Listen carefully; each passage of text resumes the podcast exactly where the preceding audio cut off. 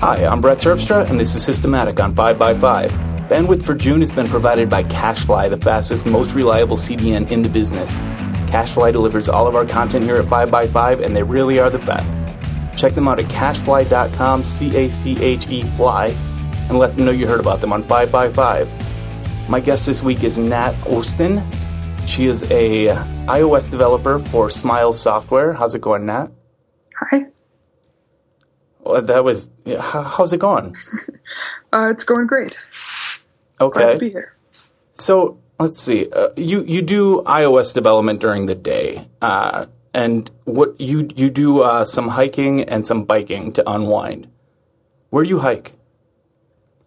My favorite place to hike is a park nearby called the Sandy River Delta. It's about 20 minutes outside of town, and it's also an off leash dog park.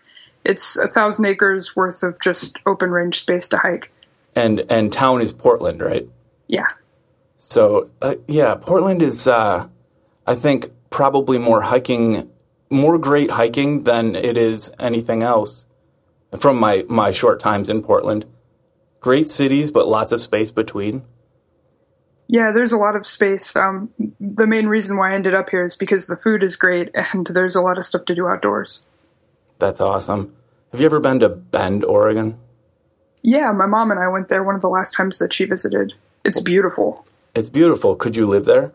No, definitely not. it's a little too small of a town for me. I need more metropolitan space than that. Okay. Someone tried to talk me into moving there once, and it was it was beautiful, but I just couldn't see living there. Um, but I was curious for an outside outsider's perspective. So, how do you think that hiking and biking and and these activities affect your your day job? I mean, do the do, how does it affect your your mental attitude in general? Oh, they do everything for it. They make me feel grounded and more present. They make me better at my job. Um, it's taken me quite a few years to figure out that if I'm stuck on a problem for work, the best thing I can do is stop sitting at the computer and go take a walk or something.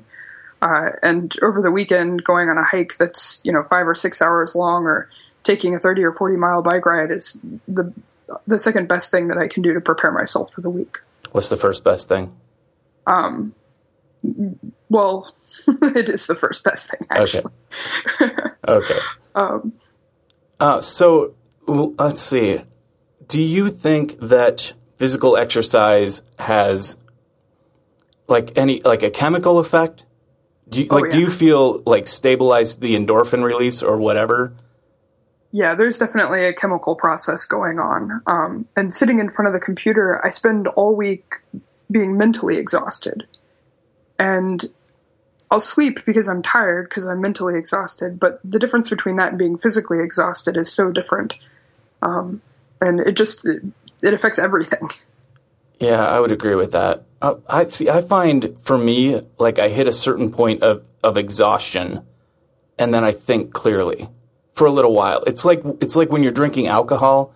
There's a certain point, at a certain level of intoxication, where you're actually more like you can solve puzzles and you, you're more physically coordinated, and all of these things are actually improved prior Yeah. to them going rapidly downhill. So I, I don't know. Maybe keeping yourself at a certain point of physical exhaustion improves your mental state in the same way. Yeah, I definitely think it does. Um, I've even noticed as I've gotten more dedicated about making sure that I get that time in, I'm have an easier time overall. But because it takes more exercise to get myself to that point of exhaustion, that's that sweet spot. Um, I end up having to do more. So before, you know, a four-hour hike would do it, and now I've got like the thirty-mile bike ride and the four-hour hike, and that's getting to the point where it's still okay. And I'm like, oh, am I getting to the point where I have a problem? Are you getting to the point where you don't have time to go to work anymore? yeah. That's a lot of uh, hiking and biking. Do you take naps? Not really. I'm not a big napper, but I'm a solid nine hours per night kind of sleeper. If I don't get nine hours, I'm grumpy. Nine hours. And you're, you're like 20 something, right? Yeah. And you need nine hours of sleep. I guess you, you, people say you need less sleep as you get older. Well, I guess more like eight. I'll go to bed at like one and I'll wake up at nine. That's Wow. usually my. I can't remember ever getting nine hours of sleep. Can't stay in bed like that. And and you said you sit all day. Have you tried like standing desks or anything like that? Uh, not really. I've thought about it. Um, sometimes I'll stand, you know, like put my computer on my um, counter in the kitchen or something that's higher and stand. But uh, when I worked for Apple, I stood all day at the Genius Bar, and any kind of repetitive motion, you end up with the same kind of fatigue. Um, so I guess if I split my time, but I'm I'm have I have trouble reminding myself to get up and take a walk. So baby steps.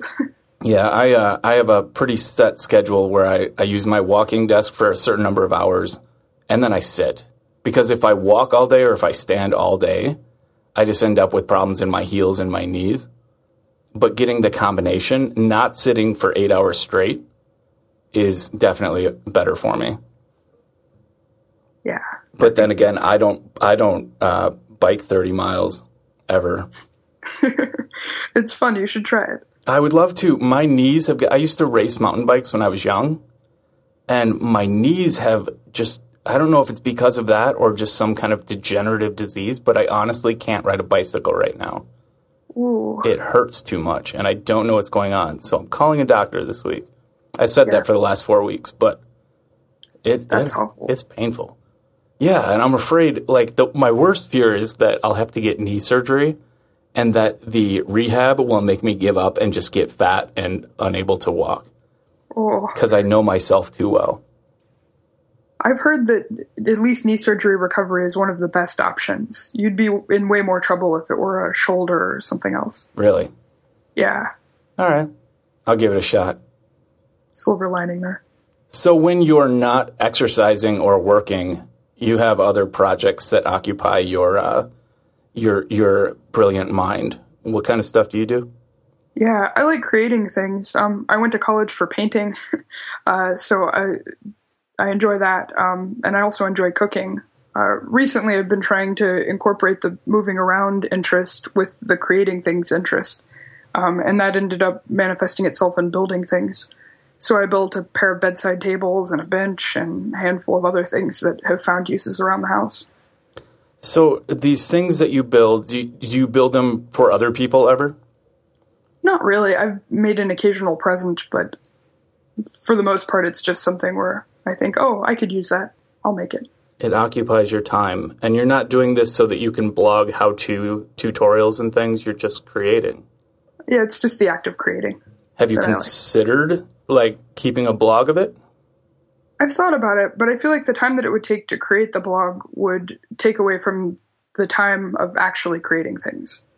and and that I get because I do I blog everything almost that I do, uh, like all of my code creations and things. I put them out there in the hopes that other people can pick them up and run with them, do new things with them, and that happens.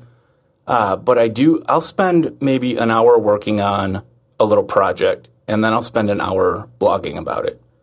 And I could have done another project in that time, but for me, there's a certain I- like the project doesn't count to me if, if I don't share it with other people, and it's not for recognition. It's just because it feels like if I just do it for myself, if I just solve a problem for myself, that maybe it's something I won't even use every day.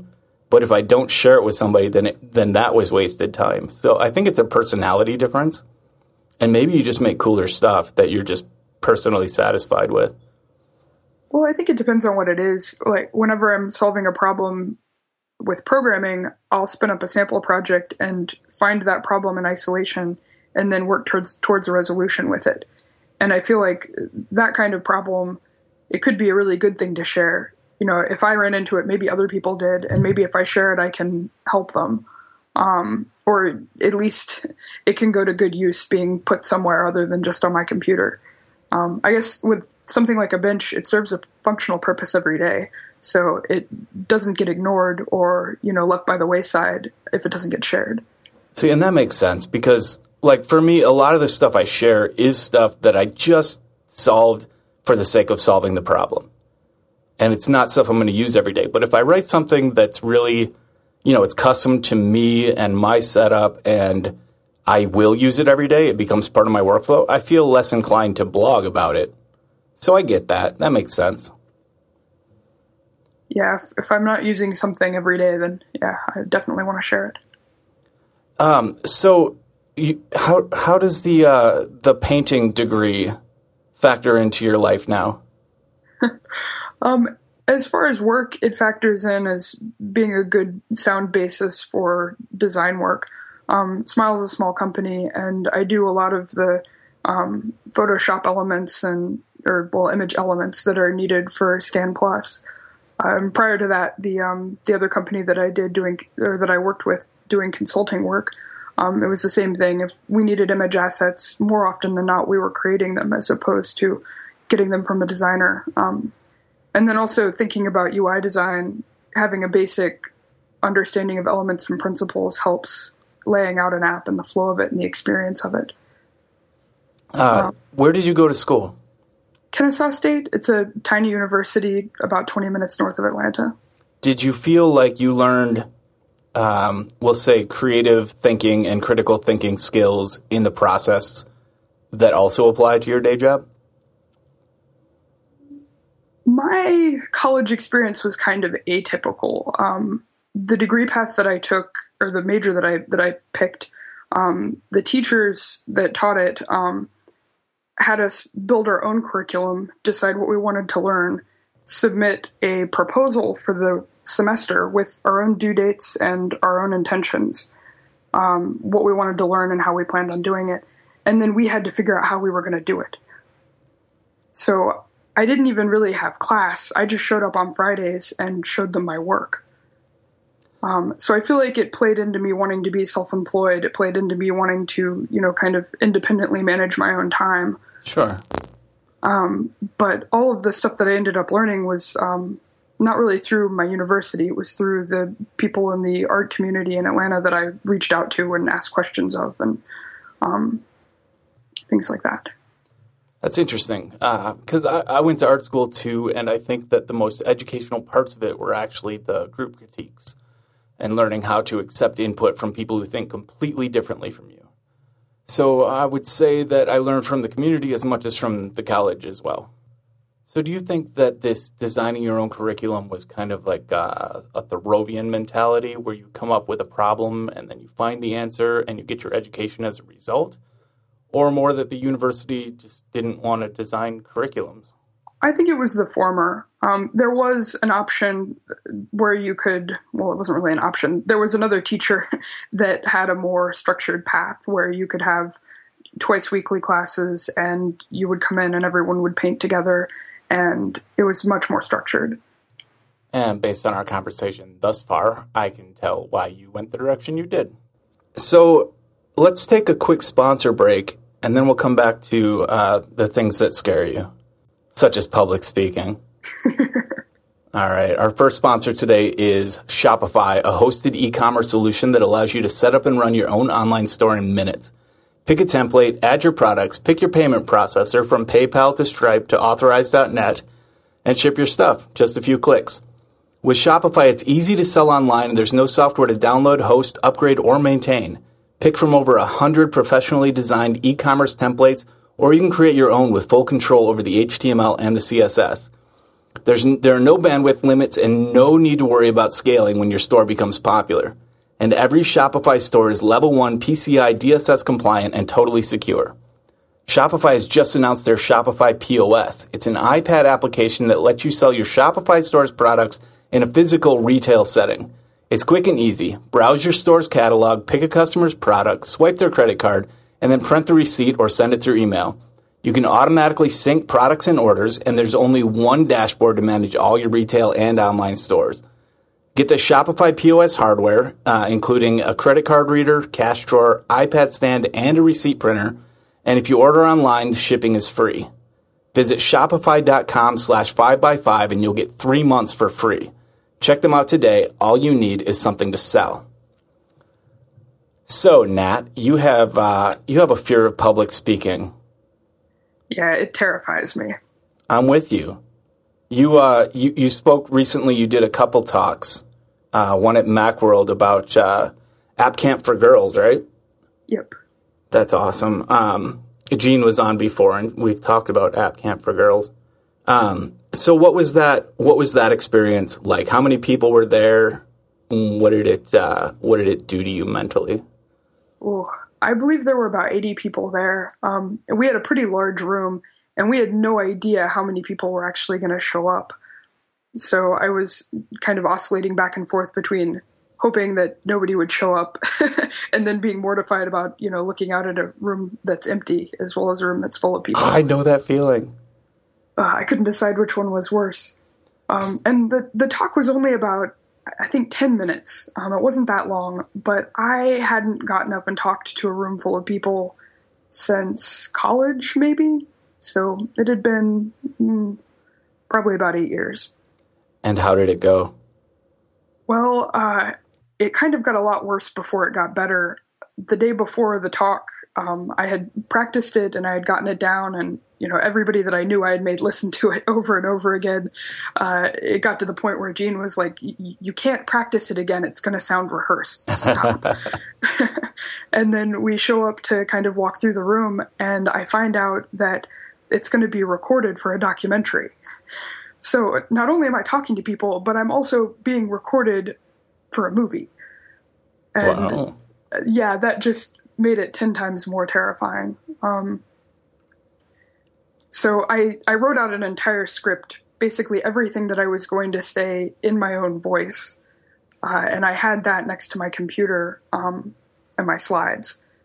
For some reason, for me, having a handwritten set of notes is feels safer, or at least feels more intuitive than having you know the the set of things that you know the set of notes that you could put into Keynote that you could see on your computer. Um, for that talk, I was also working on Xcode, so I couldn't have something that only I could see. Really. Yeah, yeah. So, how do you? Well, I'm going to jump back to that in a sec, but how do you feel right now? Like we're talking one on one, and we're recording it pre uh, pre publication uh, but you're going to be heard by a lot of people. Does that like weigh on your mind when you're talking right now? Yeah, I'm still nervous, but it's not nearly as terrifying as getting up and looking at people. That I that I totally agree with. I did uh I did my second Macworld talk this year and I went solo and I I had the same exact same fear of nobody showing up and the idea of like presenting to two or three people and feeling uh, that that was as scary to me as packing the room. And I ended up with standing room only, like the fire marshal rules closed the doors. And that actually made me more comfortable because I felt like everyone who was there really actually wanted to hear what I had to say. Yeah. And and I don't do well with scripts. Like I I I make very brief notes for myself for each slide and I do I do it in Keynote, but um, and I, I've never actually. I always record screencasts of what I want to show because I'm always afraid something will go wrong if I'm actually coding live or anything like that.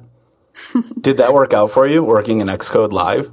It worked out great there, and for um, uh, the other talk that I did was at a thing called Dispatch Sync. Um, Matt from NSHipster put it on, and it was just a group of I think it was about hundred people and uh, five speakers, and we all got up and we talked about um, some of the new things that were announced for the new Xcode, you know, and, and at WWDC. And I did a um, a talk there. It was about 15 minutes long about Xcode 6 and the new beta, and I actually uh, worked in the beta. And I don't know. Working in Xcode, I feel like I know that it's safe. Um, so for that talk, I had a chunk that was Keynote and then a chunk that was Xcode, and I definitely felt way better once I got into Xcode, even though it was the beta, and even though I knew that it was very likely to crash and totally blow up in my face. I have seen that in presentations, you know, where people go from being kind of stiff and going through the slides and then opening up an app they're actually going to work in, and it's all of a sudden they just become themselves uh, all of a sudden this is what I know, this is where I'm comfortable. Maybe Decks should be less relied on for public speaking. In fact, some of the best public speakers I've seen have like one slide for every three topics they cover, and they're usually just big pictures. You know, they don't try to present all the bullet points in the deck. Yeah, for my script, I don't I didn't actually read it. It was just there so that I knew that if I got really lost, I had a fallback. But can you scan it quickly? Like when you get to a topic, do you are you able to like just scan over the script and remember what you were going to say? Yeah, there are sort of transition points in the stuff that I do in Xcode, um, and so I'll have bullet points next to each um, topic that I want to touch on. So it's easy to jump to a specific spot. Nice. I like I, I can't even do screencasts without getting stage fright. Like on my own computer, recording software that I wrote that I know well, I have to like I have to write little reminders on the side of the screen to remind me what to do in the app. And then every time I start to talk, I'll stutter and I'll get like it's like embarrassed even though I'm just talking into a microphone by myself. I can't even talk to Siri sometimes. Siri will ask me what I want and I'll just stutter. I'll go I'll like just stammer and be at a loss for words. Something about being recorded, I think, makes that worse. Um, I tried practicing on my own by using the Voice Memos app to record myself so that I could listen to it again, and that was way worse. I I stuttered a bunch and had a bunch of you know filler ooh, uh, uh, um, sounds, and when I just turned it off and I just talked, it was so much easier. One thing I've learned from listening to President Obama is that it's okay once in a while to say, uh, and then continue. like I, I looked back at his like early speeches, like the early, like the primary speech he gave before the presidential run, and uh, and he did it then too, and and now it's to a point where that's like what everyone makes fun of. But a good speaker can throw in those breaks, uh, like verbal kind of I don't know. They're just they're sounds that indicate they're collecting their thoughts, and it doesn't always come across like when I took public speaking in school. They were all um, they were all opposed to saying um at all. If you said um, you sounded like a dumb teenager. But I don't think that's necessarily the case. But I haven't I haven't talked to any professionals in speaking about this particular subject. I just always try and remind myself that if there's a moment of silence, it's not the end of the world. Right. And that's, oh, and silence feels so long when you're talking to people. Like when you're speaking, you pause for a second and it feels to you like you haven't said anything for 30 seconds. In reality, it's been like three seconds. Yeah. And in reality, I'm sure that most people don't actually notice it. When I listen to other people talk and they pause, I don't think, oh, why are they pausing? You know, if, if it's a couple of seconds, I don't even notice it. That's amazing. It's amazing how our brain distorts time. Yeah. It's, it's like Inception. I just watched Inception again. That's a good movie. So, would you say you've learned anything in the process of trying to just brute force conquer this fear? Has anything kind of clicked and made you realize that if you'd known this earlier, you would have done better the first time you did a public talk? Um, it's kind of like riding a bike. The more I do it, um, the less. See, now here I'm saying um, and I'm getting nervous. the more that I do it, the better it is. I'm still nervous. I still get scared. I still like my hands shake, um, but it gets better. I don't think I'll ever overcome it. The only thing that I've learned is that if I go for long periods of time without doing it, I will have to start from scratch again. I am honestly curious to know if there's if if people who are really good at public speaking started where you and I are, or if they've always just been brazenly good at jumping up in front of people and presenting things. I would like to believe that it's an innate thing. Otherwise, I'll feel like all of my attempts to get better at it or stop being afraid of it uh, just mean that I'm doing it wrong. Which I'm okay with doing it wrong, but I would like to know the secret. Then they should be publishing books or something. so let's see. I'm I'm I'm gonna I'm gonna shift this topic a little bit. You you grew up. Uh, you went to high school in a small town. How big yeah. How big was your graduating class? There were I think 400 people in my graduating class. It was a reasonably large high school.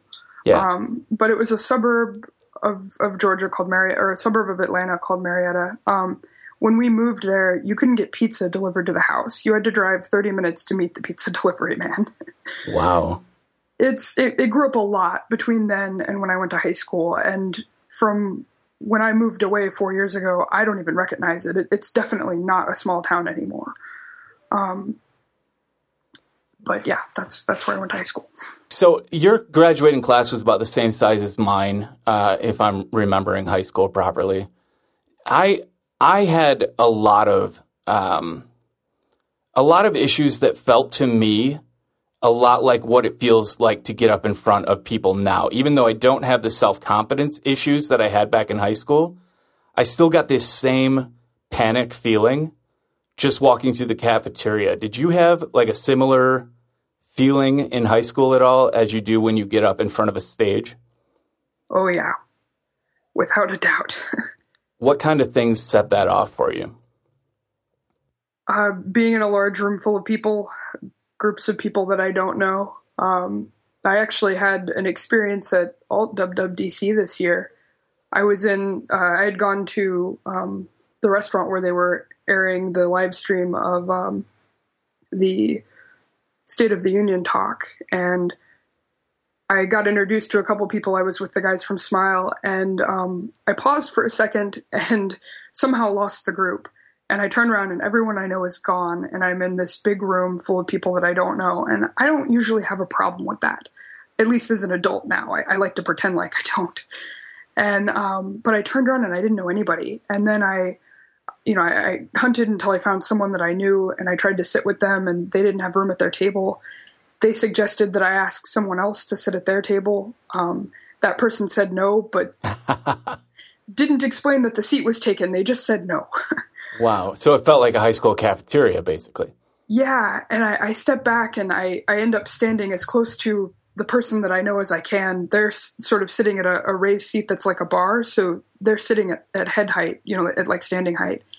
And so I kind of stand near them, uh, but just behind the bar so that I'm not blocking anybody's view. And then someone comes up to me and tells me to move because I'm blocking their view.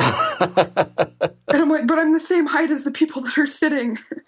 Uh, and at that point, I just decided, you know what, I'm going to go back to my hotel room. And I like ran out of the restaurant and I've got my head down and I practically run into Peter Cohen. And, you know, he, he's, he's gigantic. Um, he's about right. twice as big as I am, height wise and width wise. Uh, and so I like practically walk straight into his belly and he's like, Are you okay? You look really worried about something. You know, I was like, I just, it, it feels like high school. I need to leave. Um, and he was like, It's okay. I've got you. Uh, and I just stood there with him for a good five minutes. And you know, feeling like I had somebody there made it all all right. And after about five minutes, I calmed back down. But it was it was an awful moment. so you have social anxiety. Yep. Yeah, me too. And I tell myself that I'm just I don't like people that that I'm uh, grumpy. I guess a curmudgeon. But I do get really scared if I walk e- even into a coffee house that has more people than I expected and I'm by myself, I get that same stage fright feeling just being uh, among people. And and when people do things like ask me to move because I'm in their way, either I'll react the way you did and just give up and leave, or I'll get really confrontational and it's in like I'll get feisty in a way that I don't necessarily have full control of.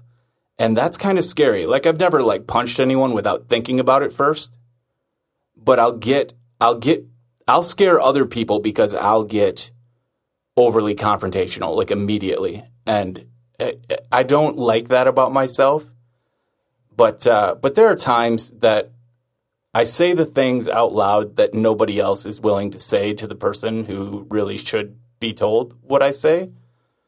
Uh, and then there are times that I just do things that are completely horrible and my wife has to apologize for me the next day. Oh no. Yeah.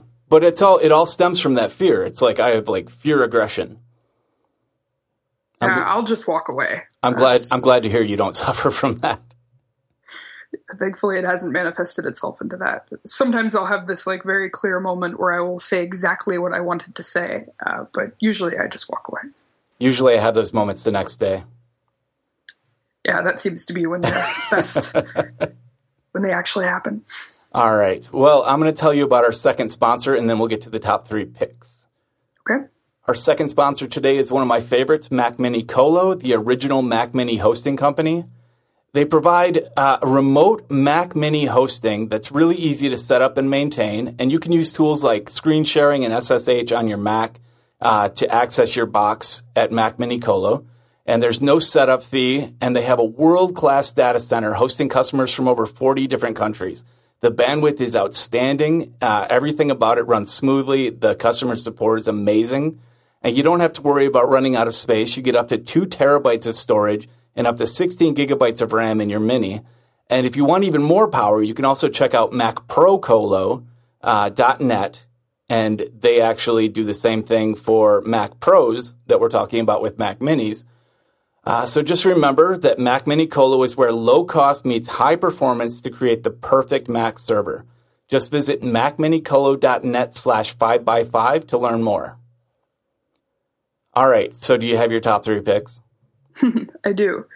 Well, you get to start with your first one then. All right. Um, so my first one is something that I've seen floating around. People are talking about it a little bit on Twitter, um, and I haven't heard too many positive things about it. Uh, it it's an app called Yo. Um, it's uh, its app icon is just purple, uh, and it does one purpose. Uh, you have a list of, of people that you're you know friends with or whatever, and you can send them a message, and it's just Yo uh, and it makes this silly little noise whenever they send it that says "yo" in this silly voice. Um, for the most part, it's not that useful. Um, but my upstairs neighbor and I get together to drink pretty regularly, and um, there's always this silly back and forth of, "Hey, do you want to get a drink? Yeah, okay. When are we going to meet up? Probably in 15 minutes. You know, upstairs or downstairs." It, but it's silly. It doesn't need to be that complicated. Um, and I came about right like I got a phone and was old enough to care about um, things like that right about the time that pagers were going out. Uh, so there's always sort of been, for me anyway, this uh, you know need to over communicate things, either calling people, leaving voicemails, or uh, you know then with text, and this kind of eliminates that for this one specific dynamic. When we want to meet up, one of us sends the other one a yo, and if we want to get a drink, then we send it back, and if not, then you ignore it, and it's really simple, uh, and I appreciate that. I can't remember where I saw it, but somebody did. Uh, maybe it was. Uh, I think it was um, uh, Jimmy Fallon. They did a whole conversation using just the word "yo" to illustrate that this could actually work.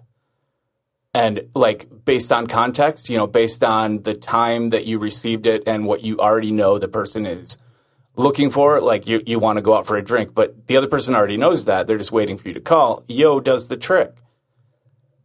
And uh, obviously, you don't get inflection in the app, but it it does it actually makes sense. And over communication is kind of a it's a it's a problem. I don't need to know all the things that people text me about. Yo would often suffice. Yeah, I mean, it's like taking the notion of not leaving voicemails to the next level. Like you called, I know that I should call you back. Why don't right. I just do that? right. I, I, yes, I like it. I like it. Good pick. Uh, my guest last week was, I think it was last week, was actually Oh, hoping to be the first person to pick that, but his other three picks superseded it. So you get oh, to be I'm, the first. I'm glad. All right. Well, my first pick is an app called Launchpad Manager. And I know most people don't use Launchpad on OS 10, at least not many people that I know, but I do because it helps me keep track of how many apps I've added to any given computer. Uh, the actual the act of filing them into folders and and uh, sorting them by categories, I find very therapeutic somehow. But doing that within Launchpad itself is just painful. You can move one app at a time and you have to try to drag and hit these folder targets that always move underneath you. And half the time it will crash after you've just spent 20 minutes organizing your apps, it'll crash and reset to some point in the past. And it drives me insane. So I found Launchpad Manager and you can upgrade it to the full version for $8. And it basically lets you do multiple selections, cut and paste, and create groups with just a keystroke and everything is solid. Like there's no sliding around as you're trying to move things. And you can see all the pages of your Launchpad in this little window, and uh, and just select multiple apps, hit Command X, go to the folder that for their category or make a new one, and hit Command V, and then you hit save, and it updates your Launchpad, and it is so much more stable. That's awesome. It's actually one of the things that I haven't used because it it just seems like a pain to maintain. It is. It is. But now that now that Launchpad has type ahead searching, so you can just you can just uh, squeeze in on your trackpad and then just immediately start typing like CAL and it'll bring up calculator and calendar. Um, it, it's actually it makes a really good launcher, uh, and I use it when I'm on people's systems that don't have LaunchBar or Alfred or anything. Uh, it's just it's better than Spotlight for app launching. I'll have to check it out. All right, what's your number two? Uh, my number two is a book. Um, it's called The Flavor Bible. And so I like cooking, but I don't like cooking with recipes, or sometimes maybe I have something in my fridge that is a little bit atypical and I don't know what to do with it. Um, and so instead of suggesting recipes, it suggests flavor pairings. So you could look up something like fennel, and it will tell you that it goes really well with lemon and cucumbers and olive oil, uh, but that it, you know, um, and that you could pair it together with maybe three specific ingredients to make a complete dish. Uh, so it's a good starting point for coming up with recipe ideas, or maybe just buying groceries for the week and making sure that you have things that are complementary when you don't know what you're going to cook.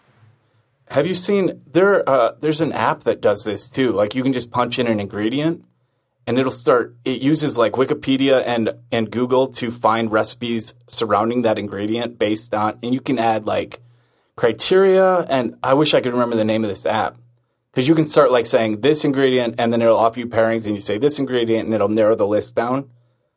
Oh cool. I've, I've seen a couple of them um, some of them it seemed like the interface was a little bit too uh, complicated to use. Yeah. Um, i've seen the one you're talking about. Not not to point fingers at anybody um, the data was fabulous. Yeah. it just was a little cumbersome yeah, no, I'll try to if, if, I can think of the names of any of the ones I've seen, I'll add them to the show notes. But I'm looking at this book on Amazon, and there's definitely something to be said for a book with a decent index that you can just flip to and and have all the information on pages. I can appreciate that. Yeah, having it in book form is nice, but it's also frustrating to be at the grocery store and you know see something and think, "Gee, I wish I knew it went with that." Um, so having an app that did it would be amazing. Best of both worlds. Yeah. Awesome. I like it. I it, this isn't a pick of mine, but have you ever used Pantry? Uh, yes, I have. I I really like it actually. Me too. It's become my my all-purpose favorite cooking app, recipe management app. It doesn't it doesn't do this kind of like association or anything. But man, I can find a, a recipe on recipe.com and have a shopping list with check boxes in like two minutes flat. Yeah, it's fabulous. I, I use it a good bit. All right. So my second pick is it's called Filer. It's spelled 5 I L E R and you can find it at 5iler dot net no dot com and it's i wrote uh, just this morning i wrote about this uh, this trick i was using with sublime text to open three buffers in vertical columns and be able to switch between them with just control one two and three uh, so that I could keep concurrent topics running in my notes during a podcast. And I'm doing it right now. But someone suggested to me Filer, and you can download it as a self contained uh, Mac app using Node WebKit, or you can use it right on the web, and it gives you five five different sections for notes, and you can jump between them with command one, two, three, four, and five, and just keep these multiple topics going as you uh, as you flip between them, and it's it's pretty much what I had envisioned when I started considering making this Sublime text trick into an app, and it's free. I think anyone who that who whose curiosity is piqued by that idea should go check out Filer until I you know get around to writing my own Mac app that does everything I want it to. that sounds awesome It's uh, I'm I'm still getting used to it. The one thing I don't like about it is that you can't see the notes in the other columns when you're working within a column. Like it, they they they hide. Um, oh, that's a bummer if you want to cross reference them or something. Right, exactly. Or if you want to see, yeah, cross reference. Uh, cross reference, yes, that's exactly the problem. All right, so what's your number three? Uh, so number three uh, has actually already been talked about, but I really, really like it, um, and that's Screenhero. Uh, it's an app that um, lets you share your screen with somebody else, um, and what I like about it is you get two mice, so you can move your mouse around and do your thing, um, and the other person can see a little bubble over it that has your name. Um, but then they get their own mouse too. Um, I also like it because you can switch back and forth between computers. So let's say that I'm screen sharing, you know, with with you, um, and I'm showing you something, and you're like, "Oh, I want to show you this other thing." We could flip over to see your computer screen, and then flip back to mine. Has um, this been has this been on Systematic before? I believe so. Maybe Cause, I'm because this doesn't sound at all familiar, and I really want it. Ah, well, it's free right now. Um, I, I, the last time I checked, I think it was in some sort of beta. I might be wrong about that. Um, but yeah, you, you get your sort of buddy list, and you can invite somebody to share your screen, and you can flip back and forth, and it's super reliable. I've never had a crash on me, um, or disconnect, or hang up, or whatever. That would be awesome. I did I did discuss it, I guess, with uh, Fred Chang 57 episodes ago, and have since forgotten about it. But yes, I've been looking for this recently because there are no good screen sharing solutions. Uh, that, yeah. that none of the ones I've been using are worth anything. So this looks so good. We yeah, should try it. We should try it after you get back from your meetup tonight. Screen share with me. I'm just kidding. Yeah. You don't have to do that. you should definitely check it out, though. Um, I, I screen share a lot from work because everybody at Smile is remote, and then a lot of my developer friends are remote too. So maybe we'll talk about code and screen share, and it, it's fabulous. That's awesome. I'm excited about this one. I guess for the second time. Very cool. Thanks for bringing it up again. Yeah. All right. My last pick is called SaneDesk. It is a it's a Mac app that basically takes your desktop icons and gives you multiple contexts. So you say uh, this this this space is called play, and when you switch to it, all your icons disappear except for the ones that you've specifically put into the play workspace. Now, it's not actually moving any of your files and nothing like if you quit the app, all your icons come back to your desktop. But while the app is open, you can have just uh, files on your desktop that relate to the context you're in. And, and you switch from up in the menu bar and to move a file from one space context uh, to another, you just drag it up to the menu bar, and then it pops up a panel, and you drop it onto one of your other spaces, and you can drag uh, you can drag whole groups and folders and everything, anything that can appear on your desktop. And I'm finding like I use my desktop as an inbox. Everything I save, I just save it to the desktop, and then near the end of the day, I'll go through and tag and file everything, uh, or delete things that are irrelevant at, at the end of the day. And uh, I don't necessarily have a big use for SaneDesk, but playing with it, I was really impressed with how well it works. And I wanted to show it to some of my friends who have, you know, 10 to 15 rows of icons on their desktop at any given time. And just to help them bring some sanity to that uh, that desktop. That's a great utility. My desktop looks like a trash bin. Uh, I could definitely use that. I have a rule no more than three. I keep my icons small and I have nine vertically. So I say no more than three columns before I have to file things. So I can have 27 items on my desktop before I have to go into filing mode. I should instate some rules like that. I just sort of arbitrarily will go through it. Um, but it would be great to be able to filter things out and only see what I need. Uh, it is. It, it's really cool. I played with it for a while today, and I'm impressed. It's eighteen dollars, which is steep, but it really is well made, and it looks great. and you can change your uh, you can change your uh, wallpaper on every space. So it, you can literally like switch context, switch moods entirely when you do it. It's pretty cool. Oh, neat! It's like actually changing which room you're in. Yeah, exactly. Oh, That's without cool. leaving your chair. Don't All actually right. have to get up for walks. That's cheating. All right. Well, our last sponsor today is MailChimp.com, and they make easy email newsletters, or they make email newsletters easy, depending on how you want to write the sentence. Uh, MailChimp helps you design newsletters, share them on social networks, integrate with services you already use, and track your results. It's like your own personal publishing platform. They help you customize your sign up form to match your brand so you can share it on your website and integrate it into your Facebook page. And you can even collect signups from an iPad or a laptop. Importing an existing list into MailChimp is a snap no matter how it's formatted. You can also personalize everything your subscribers see, including sign up forms and confirmation emails. And there's never been a better time to try MailChimp. With their entrepreneur plan, if you have under 2,000 subscribers, you can send 12,000 emails per month forever. Just visit MailChimp.com slash 5x5 to learn more. All right. And now it's time for the wrap up. Let's see. You are. Oh, I lost it. You're UE something on Twitter. I've forgotten. Uh, UI Pop Tart, like UI Pop over only uh, the breakfast food. It's brilliant. It's brilliant. All right. So UI Pop Tart on Twitter, and you you don't really have a web page right now, you should but maybe that. sometime soon I'll have a blog. You should th- you should start a Tumblr for all your, your desks and benches. I look forward to seeing it. All right.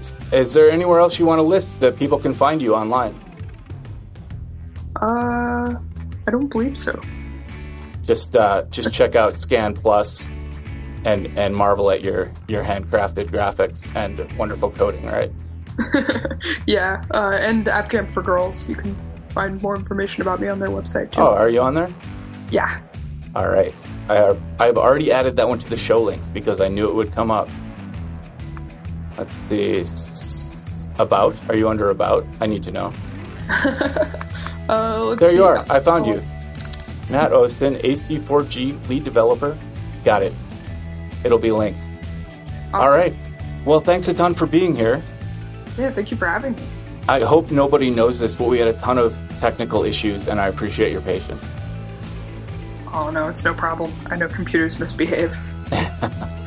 All right. Well, that was episode 103 with Nat Osten. Uh, thanks, everybody, for listening. We'll see you in a week.